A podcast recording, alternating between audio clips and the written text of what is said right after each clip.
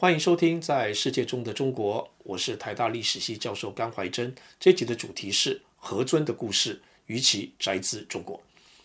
我先讲这个大名鼎鼎的何尊是什么？这是周成王所做的青铜礼器。它的制作有一段故事。周武王在打败商以后，决定在洛阳建立都城，并在这里呢建立起周人上帝的神殿。到他的儿子成王的时候。啊，这些设施完成，于是呢，周成王举行祭祀，并制作了这个被叫做“尊”啊，尊敬的“尊”的这种礼器，也制作了一篇铭文。铭文中记啊，周武王曾经说：“于其宅兹中国。”那这句话的意思是啊，我要在这里啊，就是中国建立起宅。他如此有名的理由啊，这是“中国”这一词呢，在历史上的第一次出现。因为中国啊是现代中国的国民嘛，在三千年前的何尊呢出现了这一词呢，当然令人很兴奋嘛。于是呢，很多人就推论，周在洛阳定都，取国名为中国。于是呢，中国的国名成立了。然后呢，周人又征服了中国各地，所以呢，这个地区呢就被叫做中国。又然后呢，这个中国传承到今天啊，这是错的。由于事实啊很复杂，我一步一步来说明。先解读啊，什么叫做于其宅兹中国？两个关键字：宅跟中国。那不少学者啊，将宅解释为建立都城啊，就是建立起洛阳城，包括其中的一些设施啊，这不太正确了。宅是神殿的意思，是周人用来祭祀上帝用的。至于中国一词啊，无论如何呢，就不是国民的意思。为什么呢？我要讲的这么斩钉截铁。因为当时呢没有国民的制度，那自然呢就没有中国要作为国民这件事情。中国作为国民是十九世纪末年以后的事，没有国民不等于没有国家这个实体。二十世纪以后呢，中国以中国为国民呢也不是当时的发明，也有它的道理啊。但历史中国的国家的正式名称呢啊是叫做汉啊、唐啊、元啊、明啊、清啊的这些朝代号，就不叫做中国。没有国名啊，其实是前近代的一般的状态。中国并不特别。现代国家呢有国名啊，是源自于十九世纪以后的国家体系的制度，也是出自于现代民族国家的制度啊，德国啊、日本啊等啊都是如此。那么何尊铭文的“中国”是什么意思呢？这个“中国”是中央之国，这个“国”啊没有国家的意思，它有两个意思，一个是区域的“域”。所以呢，是中央之域，一个是中央之国，而这个国呢，是指的一座城，而两者合起来说啊，就是指中央之域中的城。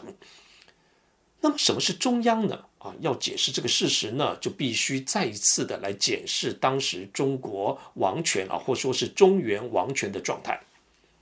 上一集我说到的夏的成立啊。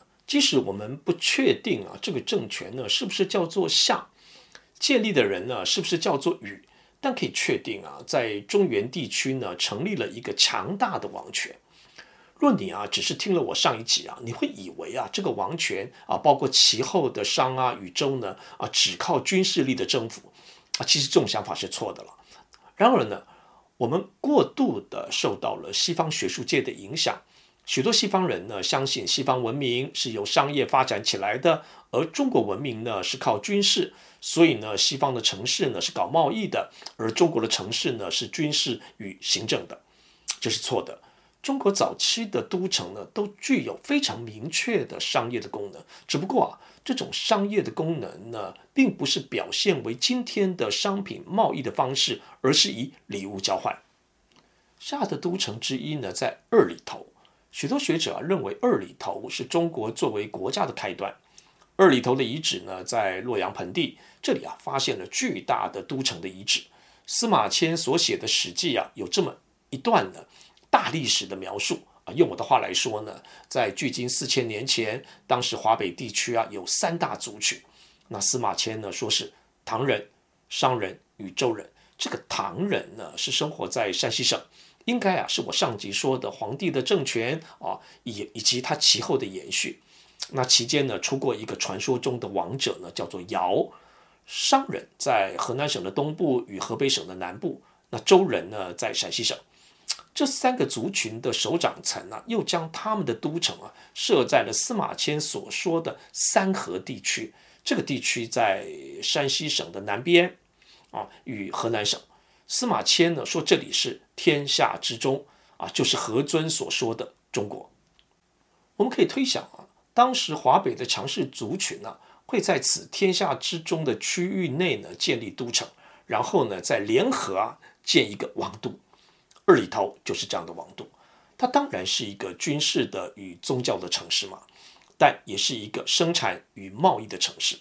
二里头遗址啊，最受注目的呢是这里的作坊啊，就是工厂啊。考古证据证明啊，这里的王者呢拥有生产高科技产品的能力。那考古出土物当中呢，有精美的玉器与铜器，并在中国各地发现啊，有四川、甘肃、陕西。长江中游，甚至是东南沿岸。若说洛阳啊与中国的东南沿岸间呢有直接的贸易行为啊，那是不可能的。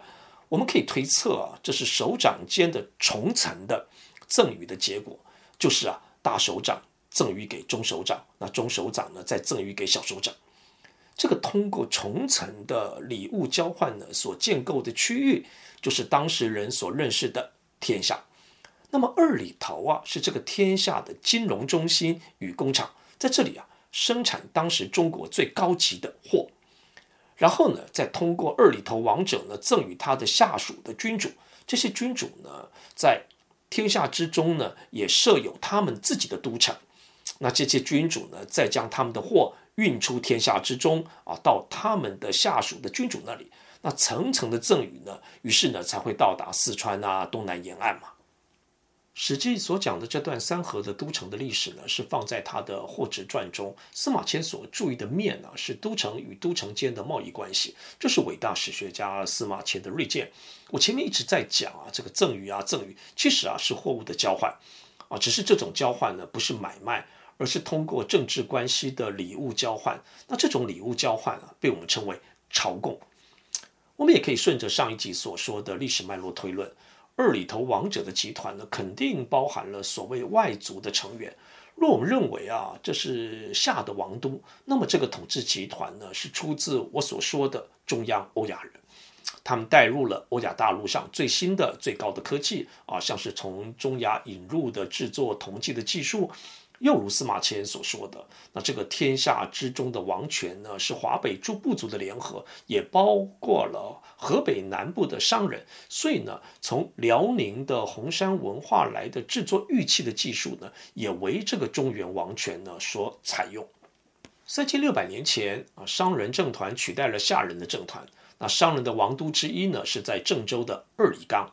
在三千多年前啊，周人又取代了商人。虽然呢，我们遗漏了太多的历史的细节，但历史的大势呢，的确是如中国史呢喜欢说的三代。若你想象啊，夏商周呢可以通过军事与行政力呢控制中国的本部啊，那是错的。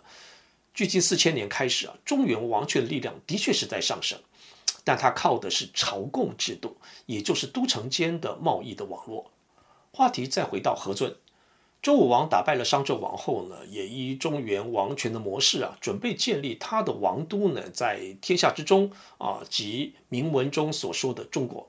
然而啊，于其宅兹中国，不是要为新成立的周王权啊盖个都城啊，学者习惯说是营建洛邑，而是呢要为周人的上帝呢在洛阳啊，就是洛邑呢盖神殿。那么周人本来的神殿呢，就是宅呢，是在哪里呢？在周人的根据地的关中啊，就是周原，也就是今天的西安附近。司马迁说啊，三河王权呢，包含了唐、商、周啊，这是有事实根据的了啊。如果前面说的贸易关系，但周人集团呢，其实要到很晚呢，才进入到周原这个地方，并在这里建国啊，大概是三千两百年前的时候。那在此之前呢？周人应该是在陕西的西部、甘肃的东部啊，作为一个骑马的政团。周人的文献呢、将周处的洛阳称为东国啊，东方之国。而周人呢，自称是西土。的确，在晚商的时候啊，大概三千四百年前开始啊，商王权呢、很成功的整合了周人所说的东国，那范围包括河南、山西南部、河北的南部、陕西的东部、湖北的部分地区啊，以至山东半岛。在这个时间点啊，欧亚大陆呢又掀起了另一波的大变动，骑马游牧民族成立，它的发源地呢也在黑海、里海北岸的草原。这场变革啊，是由这里的一些说着伊朗语的人群所发动的。它的浪潮很快的就会来到中国。那商人的甲骨文中啊，既有羌人、鬼方，那这些人群的形成呢，都与骑马游牧民族成立呢所带动的历史变化有关。